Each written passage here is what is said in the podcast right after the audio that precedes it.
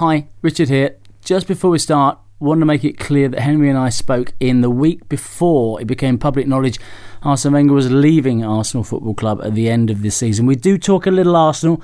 Thought it was important to put that into context. Anyway, let's get on with it. You're listening to Sport, Digital and Social with Mr. Richard Clark.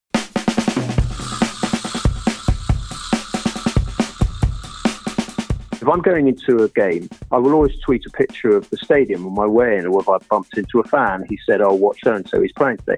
I will tweet that, then I'll get loads of reactions, and it's like having my own private research army. This is not the Gettysburg Address we're making here. This is not War and Peace in terms of the space we've got. It's 280 characters, 45, 50 words. There's going to be an element of brevity, of cutting corners, and of upsetting one or two people, purely because you don't have the space to say, with respect to.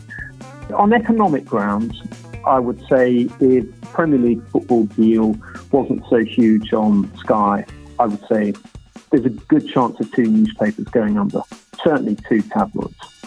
Hi there. On this episode, my guest is Henry Winter.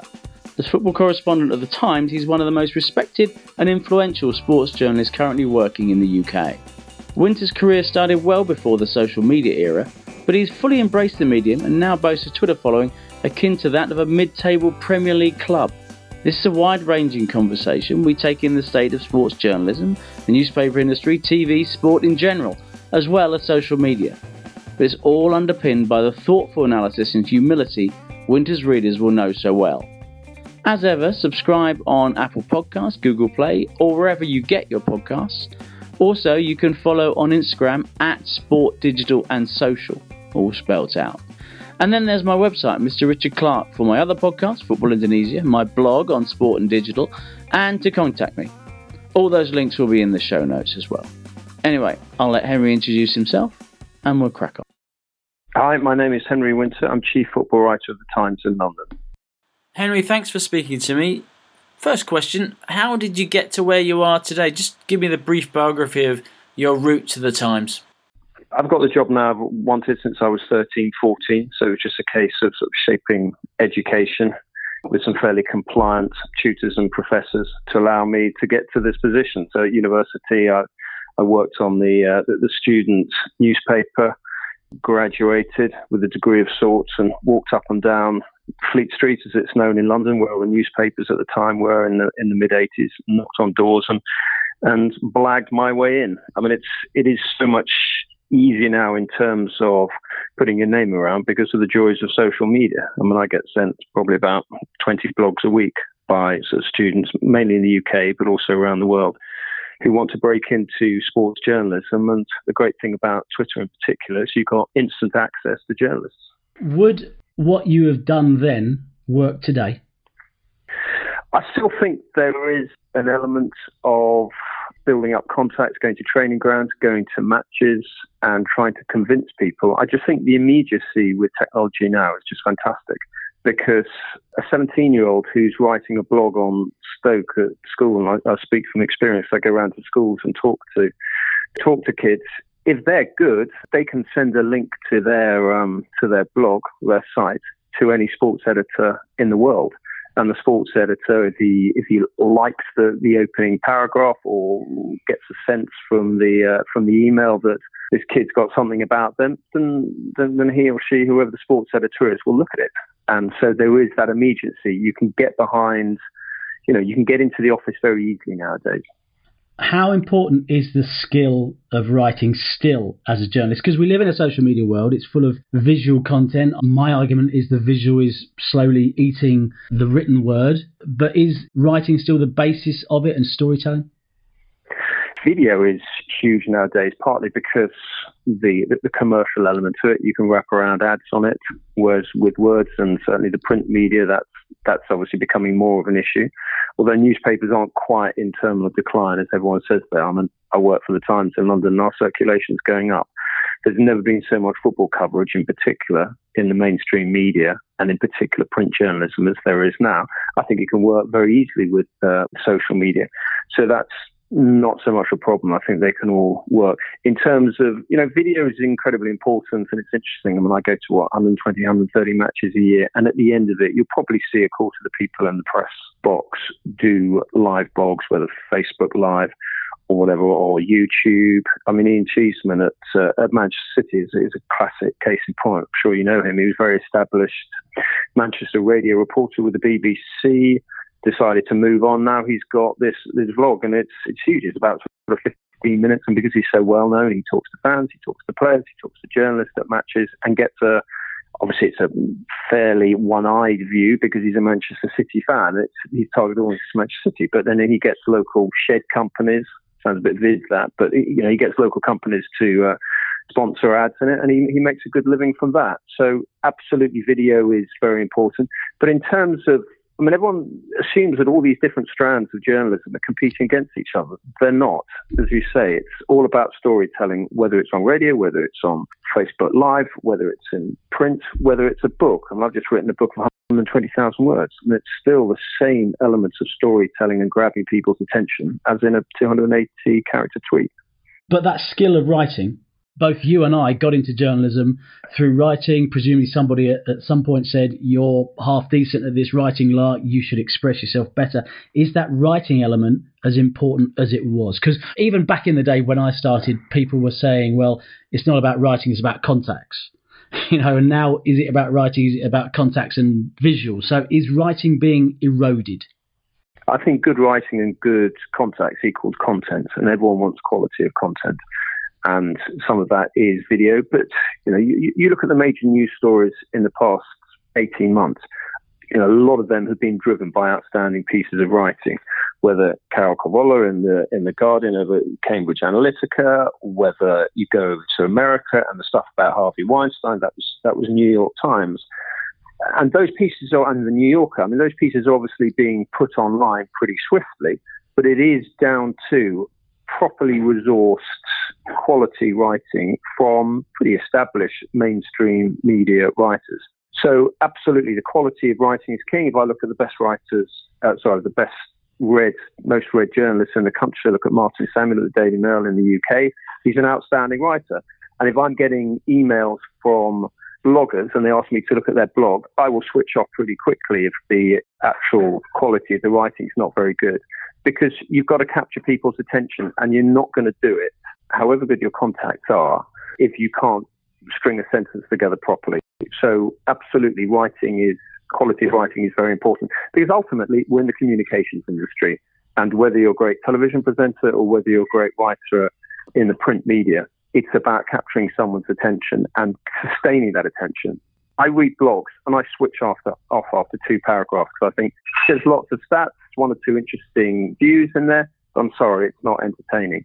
You know, when you go and see a film, you want to be entertained and you want to be informed, but the actual flow and the presentation is as key sometimes as the story itself.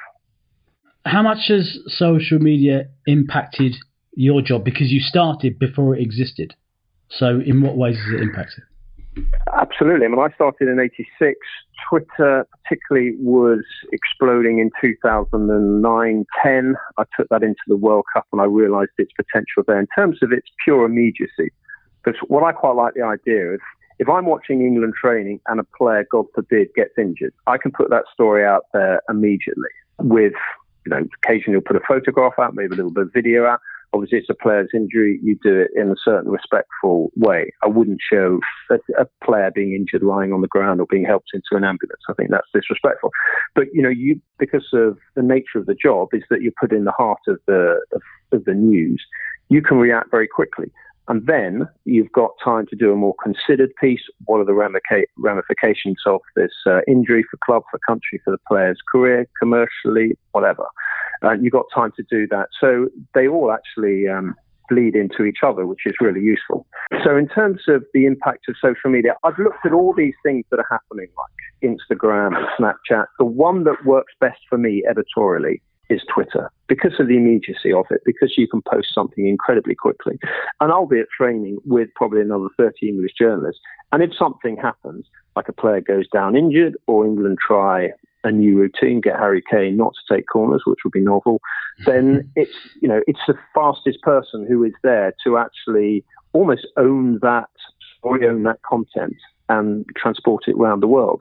We have this very strange system in the UK where television is slightly concerned about getting a second source on a story. So even if the reporter from whoever it is, Sky or the BBC, sees something that happens in England training, they have to get it confirmed. They have to tell the news desk, at which point they are 30, 40 seconds behind the rest of us who've just sort of banged it out there on however many followers we've got on Twitter. So absolutely, Twitter, in terms of my jobs, just completely transformed it. But you talk there about the way you've got to get news out immediately on Twitter. The, that's the sort of a rat a tat tat of news, story after story after story. But then your writing has become more analytical, taking a step back. It didn't used to be that way. So it's affected the cadence of your work as well. Well, which is great because it means you can focus more on the, the writing as well as the actual storytelling. It's not simply a news story you're telling because you've got that out within seconds. I look at social media and Twitter in particular and think, how can it improve me as a, a, journalist? And so if I'm going into a game, I will always tweet a picture of the stadium on my way in, or if I bumped into a fan, he said, oh, what so and so he's playing today. I will tweet that, then I'll get loads of reactions. And it's like having my own private research army because they will say, oh, Andrew Robertson, watch him on the overlap for Liverpool. He's fantastic. He's far better than Moreno. He's the best left back we've had at Liverpool for 30 years. Look at Trent Alexander on the other side, Trent Alexander Arnold, and just look at how he's coming. He's only a kid, but he's sort of developing. And you just put little things like that out, and then you get an amazing reaction back. So I use it in a almost in a fairly sort of clinical way to actually inform me on uh, on matches because if I've got say I don't know how many followers I've got who are Liverpool fans, probably I don't know, maybe 70, 80,000 so, you know, know far more about Liverpool than I do. And if I tweet something, then they can react to it and then they can actually fill in all the, the, the many gaps in my knowledge. So it's incredibly useful for me for that. Also, if I, I do a lot of interviews during the season. So say if I go and interview, who did I interview recently? Eric Dier at Tottenham Hotspur in England. I will go back through all of Eric's recent tweets going back 18 months. He's not a prolific tweeter and see little things in there which then help me in terms of uh, doing the interview. And then when I've written that piece, I will then put it out on uh, on Twitter, and loads of people who are either interested in Eric Dier or interested in Tottenham or England can then react to it. So in terms of this digital platform, it's an absolute godsend. That does open you up to your, where you are reading your haters. Therefore, how do you cope with that? I mean, you can just I love it. Not, you love it. I love it. I think it's hilarious. Absolutely. Because look, I've got a lot of friends who are female presenters. The abuse they get is absolutely disgusting, and Twitter doesn't do enough to clamp down on that. I've got a lot of friends who are black footballers, and the abuse they get is absolutely disgusting. And Twitter is not quick enough to uh, to clamp down on that. You know, I'm a white journalist who goes around going to matches. Any abuse I get, I'm just going to laugh off because it's just daft. I mean, I'm just lucky that I'm in the situation that I am, that I'm in. But the misogyny on Twitter and the racism on Twitter and the homophobia on Twitter is just it's disgraceful. And you know, politicians get it, footballers get it, presenters get it, many people get it on Twitter. So you're not going to get someone like me complaining because all I get is you put on a bit of weight, mate, or um, you need to work harder. So you know that's not going to affect me. While I do find Twitter, which I, if I've written a piece or I've tweeted something and it gets a lot of emotional reaction from people, I think that's good because that actually just reminds me how important football, how important certain issues, individuals, players, causes are to people within football. So I think it's always very useful just to have that sort of constant reminder of the sort of, of how important football is in, in people's lives and to be have that occasional nudge. But in terms of in terms of the sort of racism, misogyny, and the homophobia that goes on, on on social media, I really do think that Twitter certainly doesn't do enough to clamp down on. But in terms of any abuse I get, I've never blocked anyone because I'm a journalist and I think it's wrong personally because it's communication industry. I've never muted anyone. I wouldn't know how to. So uh, people can carry on slaughtering me. The only tweet that I think I've kept was from um, some punter who says, "Listen, mate, the only reason I follow you is to discover what uh, to see what shit you come up with next." do you reply to people ever? Yeah, absolutely. Yeah, and what you do with Twitter, without giving too many trade secrets away, is that if you always reply, you always put their name in there, it just completely disarms them. So someone who's sort of abusing me, I mean, I've been critical of Wenger for about what six, seven years on Twitter now. And I've had loads of, of abuse back from Arsenal fans saying, no, it's great, you have a statue, 11 Invincibles and all that. And absolutely, you reply to uh, to people, even if they're abusive. I mean, I'm not James Blunt's quality of uh, hmm. of sort of undermining people and just with wry comes back comebacks. But what I will always do is, uh, if someone has a go at me, even if it's just pure abuse, but their name's in there, which is easy to get from their handle. I always mention it in uh, in a reply. Plus, also with certain replies, you have to actually date it and name it. Otherwise, people would use those replies to. So, say I just reply to someone, "Well, that's a load of nonsense." If I don't say that's a load of nonsense relating to Pickford shouldn't be picked for England, or that's a load of nonsense and put their name in there, absolutely guarantee, and I see it so many times with other people, I'm amazed more people have tweets onto it. All those, all those tweets just get retweeted completely do with something else, just to undermine that individual.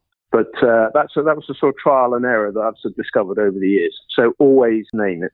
Is there a, any formal training you've ever had, either at the Telegraph or the Times, or any sort of code of conduct that you've got no. with your newspaper, or are you just learning on the fly? You absolutely learn on the fly. And um, I go in and listen to talks, and I've heard had talks when I was at the Telegraph and now at the Times, and I go, that's all very interesting, but you can't learn this. you can't learn this in a classroom. You can only learn it from trial and error. As long as you're polite and I think, you know, not really an issue with me, but I've noticed it with, with some people on Twitter. It's when they, it's actually what time they tweet. You know, there's some journalists, one or two journalists you see tweeting late at night. You go, not a good idea because it's called TUI, tweeting under the influence. And it's dangerous, you know, just put your phone away and, you know, take a more, a saner approach, more clear eyed approach to an issue in the, uh, in the morning. I am quite aware that within half an hour of a match, particularly a huge match, the emotions of football fans are particularly raw. So I don't just throw out a sort of a cruel tweet, however true it may be in, in terms of the reality of the situations. You know, you don't slag someone off when they're coming out of the funeral. Do you, in many ways, feel you are a brand? Because players talk about themselves as brands now, and media personalities talk about themselves as brands. Well, a journalist, in a sense, is a brand because you're Henry Winter of the Times, and there's certain things that go along with that. So, do you treat it that way? This is the sort of thing that I should tweet or not tweet, and this is the way that I should do it? I don't buy this journalist a brand argument. I just I think we're bylines. I think we're fortunate that because of the people that we work for, we're able to get into the thick of the action. But I don't think we're brand. I mean, I could probably count on the probably about five or six times I've been offered commercial things of like um, fizzy drink companies wanting to plant, sort of not plant, but give you viral videos because they want it to go out there and come out in an organic way. I absolutely wouldn't do that. I am very aware that say if I stop at a, a, a, cafe on the on the M6 at two o'clock in the morning after a drive back from a match at Manchester City or, or Liverpool or Manchester United, I won't mention the name of that cafe because people go, "Oh, did you get a free meal there?" So you know you you are sort of fairly aware of that. In terms of loyalty to the newspaper, I find it amazing that journalists have their company's name in their handle like one of my friends, Danny Taylor, is DT Guardian. And I just find that strange, A, because he might want to move jobs, but also it's about him. I know he's been put in that situation. He's at that match because the Guardian, the Observer, are paying for him to be there. But it's still very much him. And I think actually those who do have their media organisation, like a lot of the Sky television people do, in their handle, I do think that they have more I look at some of their tweets and think they're far more responsible and they're far more aware of the fact that they've got an employer. I did ring up the Times once because I just wanted to have a go at someone who was associated with the Times. And I just wanted to say, not because I needed clearing by them, I just said, listen, as a courtesy, I'm going to have a go at this person on Twitter just to warn you because there'll be a backlash against them, which, by the way, they completely deserve. That was Kelvin MacKenzie. So, yeah, I'm respectful of my employer, but it would never influence what I would tweet. But then I am at Henry Winter. I'm not at Henry Winter at the Times or whatever. Yeah, I would agree with you. It's not good to have your newspaper in your handle because if you do move, you've got to rename it and you've got you've got, got got to pull them across with you in some sort of way. Yes, there's ways you can do it, but it's clunky and unnecessary. So you should, you Yeah. just name But it. just on that, when I left the Telegraph, I wasn't so aware of it at the time because I was just sort of I was busy working on a book during my uh, gardening leave. But there was a little bit of a debate back at the Telegraph about whether they should whether they could keep my Twitter handle and whether the followers that I had acquired during my employment at the Telegraph technically belonged to them. And I think they probably might have had a bit more of a case if I was at Henry Winter underscore Telegraph.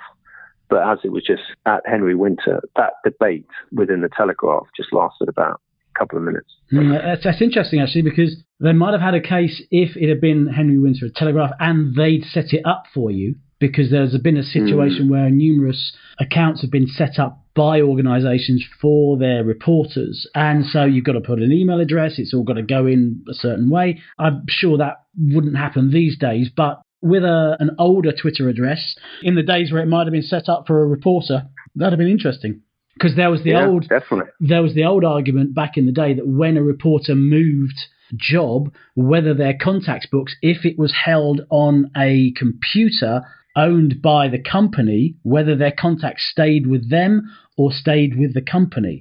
And it's in that sort of same bracket. Interesting. Yeah. Interesting. On that, my contacts did mysteriously disappear. One other thing that has changed, of course, is, and this directly involves me and you, I would think, is that clubs became their own entities. Arsenal, I ran mm. Arsenal's content for years. And I got a little bit of stick at times by journalists saying, should you be here? Should you be there? This is for this set of the media or that set of the media. Should you be? It wasn't bad. It, it wasn't a major issue, but it was always there. How have journalists per se and yourself reacted to clubs becoming media companies or at least having media arms, strong ones? And they are very strong arms. And I look at some of the, the work and the content that's being put out now. I think it's fantastic. I think we've seen it, and, and, and you would have seen it even more than.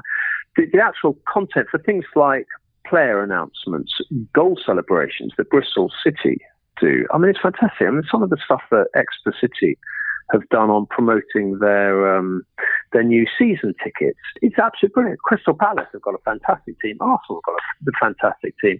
And I, I've been to matches in Europe and, and sat down and um, next to the social media guy or girl from um, Sevilla. And I was saying, and and there was a guy, and he was saying, "Well, I'm on my year out, and um, I did a bit with uh, one of the sort of the English clubs, and Sevilla were looking to take someone from an English football club because and young who spoke a bit of Spanish because of that innovation. I think it's absolutely brilliant. There is an element of us and them. I can understand why clubs are so obsessed with content.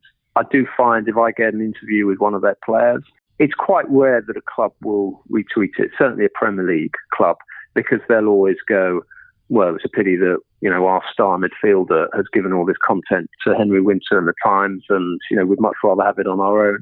You know, and I understand that rivalry. But I think on the whole, it's fairly respectful. I think when we go into press conferences together, the sort of digital side of a club will respect the uh, the, the embargo. But I've never actually seen it as a particular war between journalists and clubs because I mean I I will probably get about forty to fifty emails a week from English clubs, probably half of them Premier League clubs, the rest Football League clubs, asking, is it just saying, listen, so like Huddersfield and Wigan, one Premier League, one Championship, sorry, League One. We're having a, a sleepover to raise money for homeless people. Can you just tweet the fact this is going on? There's a link to uh, a sort of Just Giving page thing. I get it from clubs a lot. Your old club, Arsenal, they did an absolutely brilliant thing at Christmas where they opened up the Emirates and they had and they cooked meals for about sort of 40, 50 homeless people and they laid on some entertainment and it was absolutely brilliant. So I put something out on that, and actually, ironically, the club themselves then followed up because I think they were being a little bit shy in the first place. They didn't want to sort of trumpet the fact that they were doing this. I found out about it. I said, "This is really good." I mentioned it on social media, and then it, and then it actually sort of worked the other way around. But absolutely, the clubs will be, um, you know, you can help clubs out with with a lot of stuff. I mean, I get messages from clubs saying, kickoffs change. Can you just alert people who might be travelling who maybe don't follow us but are away fans and they need that information? But the other thing that clubs are very aware about is the power of players now. I mean, players have huge social media followings, often bigger than their own clubs. So the players will give you stuff. I'll get DMs from players and say, by the way, I don't want to make a big fuss about this, but my foundation is having this event on on Tuesday or had an event last week and I don't want to crow about it on my own site, but it'd be absolutely brilliant if, if, you could mention it and you have a look at it. And if it's a good thing and it's, I know, Wayne Rooney going around a hospice or Michael Carrick on his foundation, then absolutely you, uh, you, you plug that. Partly because I think it's actually it's easier if I spend a lot of time criticising, particularly English players for underperforming in tournaments.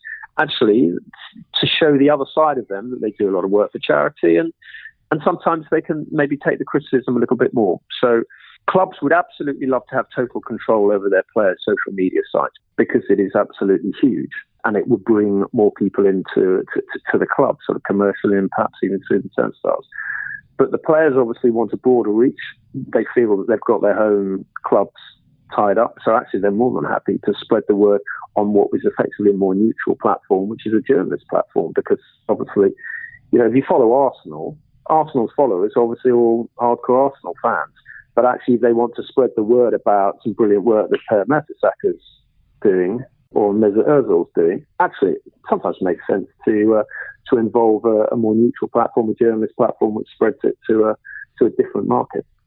Yeah, uh, that's absolutely true. That it is uh, seen as more neutral and not rather than the club just pushing out the party line. That was always one thing I was very concerned around at Arsenal. But what I was going to talk about was the YouTube channels. You talk about Arsenal. Well, Arsenal Fan TV have been incredibly successful in creating hmm. a YouTube channel. They're one of many that's out there. Man United, Liverpool have got theirs, of course, but Arsenal is really above all the others in terms of reach and the content it produces. Your thoughts on those? Because you talked about that half an hour after the end of the game, emotions being high. Well, that's the sweet spot for many Absolutely. of those YouTube channels, in particular Arsenal Fan TV. Is that a good thing or a bad thing? Because it, it can be a little bit of rant TV at times. But in a way, for the fans, it's the only thing because that is the time they're coming out of grounds. So Robbie's going to be standing there with his camera, and Arsenal fans who are going to be absolutely livid over what's happened, or they're going to be ecstatic over a good performance, then uh, they're, they're, going to want to, to let rip. So that half hour is just basically what they've they've got. It is the sweet spot, but it's the only spot for them. I think they're fantastic. The one issue is they get absolutely ridiculed by fans of other clubs. I mean, if you go on another fans forum when Arsenal have just lost, all you can see are, you know, meltdown, Arsenal fans TV meltdown incoming. I think it is, it doesn't reflect the, the club and probably all the, the, the fans if you've got four, five very emotional fans after a game banging on about the same thing. But in terms of you know, for journalism, for, for cheap journalism, you know, we can very easily say, oh, Arsenal fans in meltdown because of what they've been saying on Arsenal fans TV. I think it must be an absolute nightmare for the club. I would imagine that, that you know the club are going well, a because someone else is making money, but b because they are you know it's not on the club website and it is it's very it's often very critical of the club. Yeah, I mean, I'm not involved anymore, but for me, my argument would always be, well, as an Arsenal fan or whatever fan, the club website, obviously I was running Arsenal's uh, content for many years. We're just one of the things you will read. You will probably read the website. You'll probably watch Arsenal Fan TV. You'll probably read the Sun and the Mirror and the Times and the Telegraph, and you'll get different things from each one. So I didn't ever see it as an either or. I saw it all as an and personally, and we were just mm. as long as we did we told our story, which is a version of the club story, effectively with gravitas, with emotion, with respect, told good stories in an engaging way.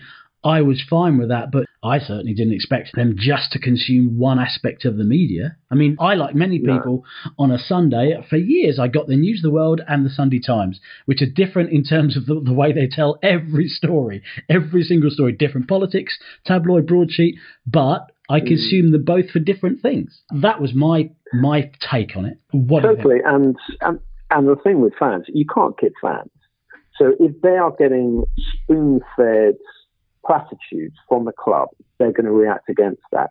I mean, I've always hoped that the, the club media outlets would stay anodyne, would be party line, but actually, if you look at them, they're not. Arsenal, when you were there, and now Manchester United. I mean, Paddy Crerand absolutely whips into uh, to some of the performances on MUTV. Some of the phone-ins they have there, I mean, are really, you know, they're up with sort of 606 and Talksport for sort of fans having a rant. So I actually quite respect the, uh, the, the clubs for actually reflecting what the fans are thinking. Obviously, they've got to be respectful of, of the manager and respectful about language. But on the whole, I think they do allow a fairly vocal you know, reflection of, of what fans' feelings are. It's not Pravda on these, these, clubs on the whole. But I completely agree with you. I think they can all work together. I, I absolutely have no problem. And I'm still slightly surprised that clubs, the bigger clubs, don't work more in tandem. So if I do an interview with a player, I know they want that content on their website, but it's still, still, you know, you can have part ownership of the store. If you say, right, what time are you going to put that out on your website or on your social media feed? At 10.30. Okay, well, send us a link and then we'll link in with it as well so that we can get some um, reflected glory or interest in it. So actually, you're using the club's website and digital platform as a platform for other ideas, but actually it's a bit like Sky Television having sort of different, you know, BT on their platform. You know, you can still make money out of it and you can still get everyone under the same umbrella, even if it's not necessarily you providing the content. I still think clubs have got to be a little bit cuter. They're still a bit paranoid about mainstream media. Yeah, I think, I mean, uh, just to come back on that, I mean, the, the argument would be whether this is right or wrong, the argument would be, well, if a club, and this is not specific to Arsenal, I don't want to talk specifically about Arsenal, but, but all clubs, if they endorse a particular media outlet for one thing, then are yeah. they endorsing that particular media outlet? And of course, that'll be at times, why are you endorsing Sky when Frank Lampard or Jamie Redknapp yeah. has said this about our club? That's the argument you get back. So you end yeah. up in so often the situation where you're scared of one scenario happening, so you don't do anything, which is I agree with you. I think it's it needs to shift, but that's the sort of corner you get backed into. I tend to find. So moving on to fans content more generally, there's almost a democratization of sports journalism that's happened in the social media era. You've got everyone can create their own content. It used to be fanzines, podcasts. Now you've got YouTube video channels. Now, does that in your opinion, weaken mainstream established sports journalism because everyone can do it, or does it make it stronger because you need the quality, the cream to rise to the top, and people will want more cream rising to the top because there's so much out there, and so much of it, by definition, will be not so good. You look at the people who have followed most on social media, say like Paul Joyce, who's the Times man in, in Liverpool, he puts out, in his tweets are fantastic. They're incredibly brief, about 50 characters at most, but they are absolutely devastating. They are Van Dijk will sign at two o'clock tomorrow. Trent Alexander Arnold will make his debut against so and so tomorrow. And if you've got that connection, in a strange way, the explosion of social media has actually highlighted the quality of the contacts of individual journalists because there's so much out, so much nonsense out there. There's sort of the in the know people who, who sort of claim they know it. But actually, you look at the, you know, Matt Law at the Telegraph, he tweets something, you know pretty much it's going to, well, you know it's going to be true. If he tweets some team news three hours before uh, England themselves announce the team, then you'll know it's true. And the thing about that is that that's not just of editorial importance. The world we work in now, with the gambling element, there are so many people following the journalists who get it right, like Paul Joyce, like Matt Law, just to see what they are tweeting, and because it will affect the, the betting markets. So actually, the fact that there are loads of other people out there, and now everyone's got a digital platform, and we're all citizens journalists out there, in a strange way, has actually just gone to highlight the quality and the contacts of the mainstream journalists in inverted commas, like Matt Law, like Paul Joyce, like Matt Lawton, like Danny Taylor, individuals like that. You know, when they say something on Twitter, people know it's gospel and it's true. Whereas, with respect, if it's Kevin from Milton Keynes, who quite likes Manchester United, he tweets something about their potential transfer targets, people aren't going to take that seriously. Just because he's got a keyboard and a Twitter account doesn't mean he knows what's going on. And with the wider journalism market as whole, we've seen the New York Times has had a Trump bump with people needing or feeling they need more quality journalism to inform themselves in what is a very volatile political time. Is that increasingly applying in sports journalism? Well, it's a, it's a similar point that to the one you've just made that people need the quality and it's affecting the business models of it could positively affect the business models of newspapers in general because they just need something of more quality, greater gravitas, and just got more journalism behind it, more skill behind it more skill and more resources. And the fact is that uh, there's so much resources being ploughed into to, to journalism now. And, you know, you mentioned the New York Times. New York Times is, you know, if you go to New York you buy a New York Times, it is brilliant. You spend four hours reading it and it's fantastic. But you can get it online now. Obviously, there's a huge debate about paywalls at the moment, but people who buy the, the, the, Times app, you know, we've got more and more, you know, hundreds of thousands of them have got it now. So I don't know what the cost of it is, the price of a coffee. So people are happy to pay for quality content, content that they can trust, views that they're interested in or they don't necessarily always agree with. But you mentioned the Trump bump earlier. I was looking at Twitter about sort of three years ago thinking, has it reached the crest of the wave? Is it going to dip? Is it time to go and move into another form of sort of digital outlet, which I feel, you know, I know a lot of people moving on to sort of Snapchat. But I, I was slightly concerned because I love Twitter because of the brevity and the immediacy. But I thought, is it actually, has it run its course? And then Trump comes along, and then suddenly, you know, Trump's been the best thing that's happened to Twitter for, for years. Because, I mean, I wouldn't say the World War III is going to break out. Probably it's going to be announced at three o'clock in the morning by Trump on Twitter. So I, mean, I found, I mean, Osama bin Laden being shot or captured or whatever happened to him. I found that out through Phil Neville. I mean, it's bizarre, you know, because the Nevilles, as ever, being busybody Nevilles, they're the first people up in the, in the know, it's certainly in the UK. And there was Phil Neville on his way to the gym at five o'clock in the morning, going amazing news about the SEALs and Osama bin Laden. So that is, you know, whether you necessarily think that Phil Neville should rival Newsnight as your main source of news, the fact is, is that he is tweeting about it in the morning.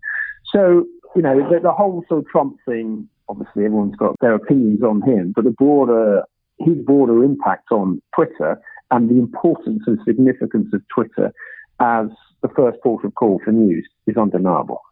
Tonally, it's important though on Twitter. You were talking before about being positive around clubs, the the Arsenal homeless thing over Christmas. It's important to present people in the round and not just be relentlessly critical or even relentlessly analytical because people get fatigued by the negativity on social and ground down by it.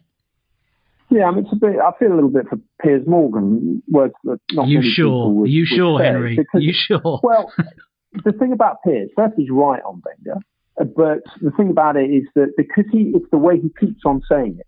I think you do need an element of respect for the man and what he's achieved. You know, I mean, I'm critical of Wenger, but I hope if you can, in a 280 character tweet, show some respect as well as say, listen, he's gone too far.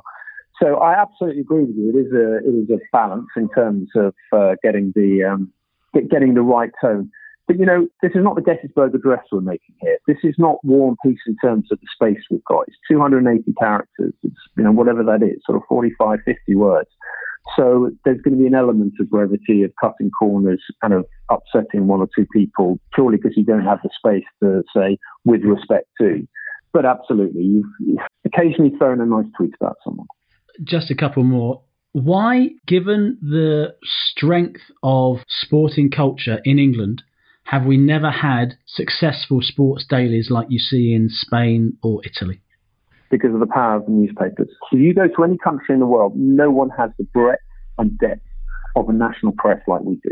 If you go to the United States, they've got some amazing newspapers there, Chicago, New York, LA, but they don't really have a national. They've got USA Today, but they don't really have a national one. Whereas we've got, I mean, it's extraordinary the, the, amount. I mean, it still surprises me how many national newspapers. We've got 10 big national newspapers in this country, daily and Sunday as well. And the quality of the sports coverage has grown and grown and grown. Well, I wrote a book on England and I went and looked back on 1966 and there were about three pages at most on England winning the World Cup. Now there will be two supplements, one on the social significance of England winning, one on the footballing significance of winning. There be, it would be front page, back page, there'd be editorials, you know, it would be absolutely huge. So I just think if you look at The Guardian, they have a Michael Cox who does a lot of their tactical stuff. There wasn't that around about sort of 15 years ago. There's far more space, there's far more scope, there's far more detailed analysis. I think that's partly been driven by a lot of the uh, analytical stuff on football that's been floating around on social media, and, and mainstream media and newspapers in particular have caught up with that. So I think that uh, you know that's inevitably we're reacting to that, and that's expanding. I have to say, and I would never use the phrase golden age, but in terms of the quantity and quality of football coverage at the moment, of matches, of interviews, of stories, I just think the uh, the mainstream media, if you want to build it around print, which obviously bleeds into social media and, radio and television and podcasts, which all of us do under the banner of the Times, I don't think it, it's it's unrivaled in history. So, I mean, it's interesting because television came along and journalists back in the day used to talk to me about how they thought it would be the death knell for newspapers and then more TV coverage of games came along and you didn't get descriptive reports so much. But newspapers have adapted. Now social media has come along and you're telling me that newspapers have adapted yet again and have found a footing, but have they found a business case to go with that footing, in your opinion? Definitely. You're arguing yes. Absolutely. I mean, we're, we're, we're making, I mean, I think the Times has been going through its illustrious career, 200 years. I think probably made money only for about a quarter of that. It is making money now. It is, I think, the more fashionable sport becomes, and football was always a difficult sell for broadsheet advertisers. But I think the more of that is, that is on television. I mean, look, Radio 5 wouldn't exist without Sky and the Premier League and the matches because, you know, they've just, what they've done and the Premier League have done and obviously the television broadcast has done is provide content. So I can go to five huge matches a week, that's five back pages and an inside spread. So they have given us content. It's not if the content died. You know, we are all working together in a way. Television provides this great spectacle. We reflect it immediately online and then um, on the apps and on on digital websites and newspapers the, uh, the, the, the next day. And that is absolutely huge. Television has just been massive for us. I mean, on economic grounds, I would say if Premier League football deal wasn't so huge on Sky, I would say there's a good chance of two newspapers going under, certainly two tabloids. But they won't because of this obsession with football in the country, because it's just reflected across all uh, all outlets. Young person getting in, trying to get in, in this day and age, what advice would you give them? Blog, blog, and blog, and and don't blog, send it to you. no, no, do send it to me. I get I get loads, and I've I mean like next day actually at um, at the Emirates there's a raise your game, and I will sit behind a desk for seven hours, and I'll probably have 40, 50 people who are trying to break into uh, into journalism, and uh, this is via Kicking It Out and, and Troy Townsend and Arsenal host it brilliantly and you'll sit there and you'll talk to these, you know, these bright young journalists. There have never been so many journalism schools in this country. There have never been so many sports journalism courses, and there have never been so many football journalism courses. You know, you can go and study how to be Paul Joyce or Matt Law or whoever for three years at University at Derby. And, you know, this is serious stuff. So there are so many of them coming out. Now, my one concern is they're not going to be that so many jobs for them all to go to, and, and some of them are going to go and work for clubs, and some of them are going to go and work, you know, rewriting press releases for the gas board, and they will be all go into PR. There's an element of that, but the more people you've got coming out of school and university who want to be sports journalists, inevitably the quality is going to be good. So I look at the blogs, make them entertaining, make the first paragraph. The first paragraph is your shop window. I'm going to walk past the shop window unless it's got something that grabs my attention in there. I would say probably 80% of the blogs that I get sent, first paragraphs are not particularly inspiring and too stat filled. I want emotion. I want something to catch my eye. I think, oh, I want to read on. I wish I'd been at that match. That sounds good. Look at how it's, you know, it's being written up here. But also write against the clock because anyone can write a beautiful piece if you spend seven hours on it. You try writing against the clock where you have to write 1,200 words and the final word goes at the final whistle. So, you know, write against the clock as well as write beautifully. But just please make sure the first paragraph's entertaining. Yeah, journalism school. It used to be. Was it twenty five percent, forty percent of the marks was just on the first on the top line? That's how you're marked at uh, a journalism school. It used to be back in the day. Get your get your joke in the intro and run for home. and just finally, the future of the profession itself vis-a-vis social, is it going to be more about social? Are we going to get journalists, wannabe journalists coming in not through blogging, but because they're great on social? Is that going to be as Definitely. important? Definitely. I mean, I'd probably change jobs because of social media.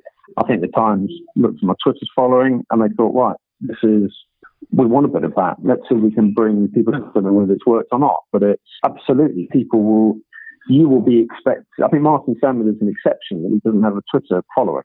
I think they will people automatically. It's like players when Rooney's agent goes into renegotiate with Everton or goes into renegotiate with Nike, they will look at his Instagram and Twitter following, see it's 40 million people, and obviously the club and the sponsors will think, well, that's a fantastic reach for us. We want a bit of that, and they'll they'll pay for it. On a far tinier scale, I think journalists, when they move jobs, they will absolutely people look at their social media following. If I go on any radio or television program or go on a fans fanzine or podcast or whatever, absolutely guarantee on the way in they'll say, "Oh, can you tweet the fact you're in here? Take a picture of the microphone or whatever, and then can you retweet the uh, the, the podcast or the program is afterwards?" Absolutely, and that's why we all work together. You know, journalism nowadays is like being Daley Thompson. You're decathlete. You're expected to do a bit of everything, and ultimately you're a journalist. You just do things in short form on social media or long form in print. Henry Winter, thank you very much. My pleasure.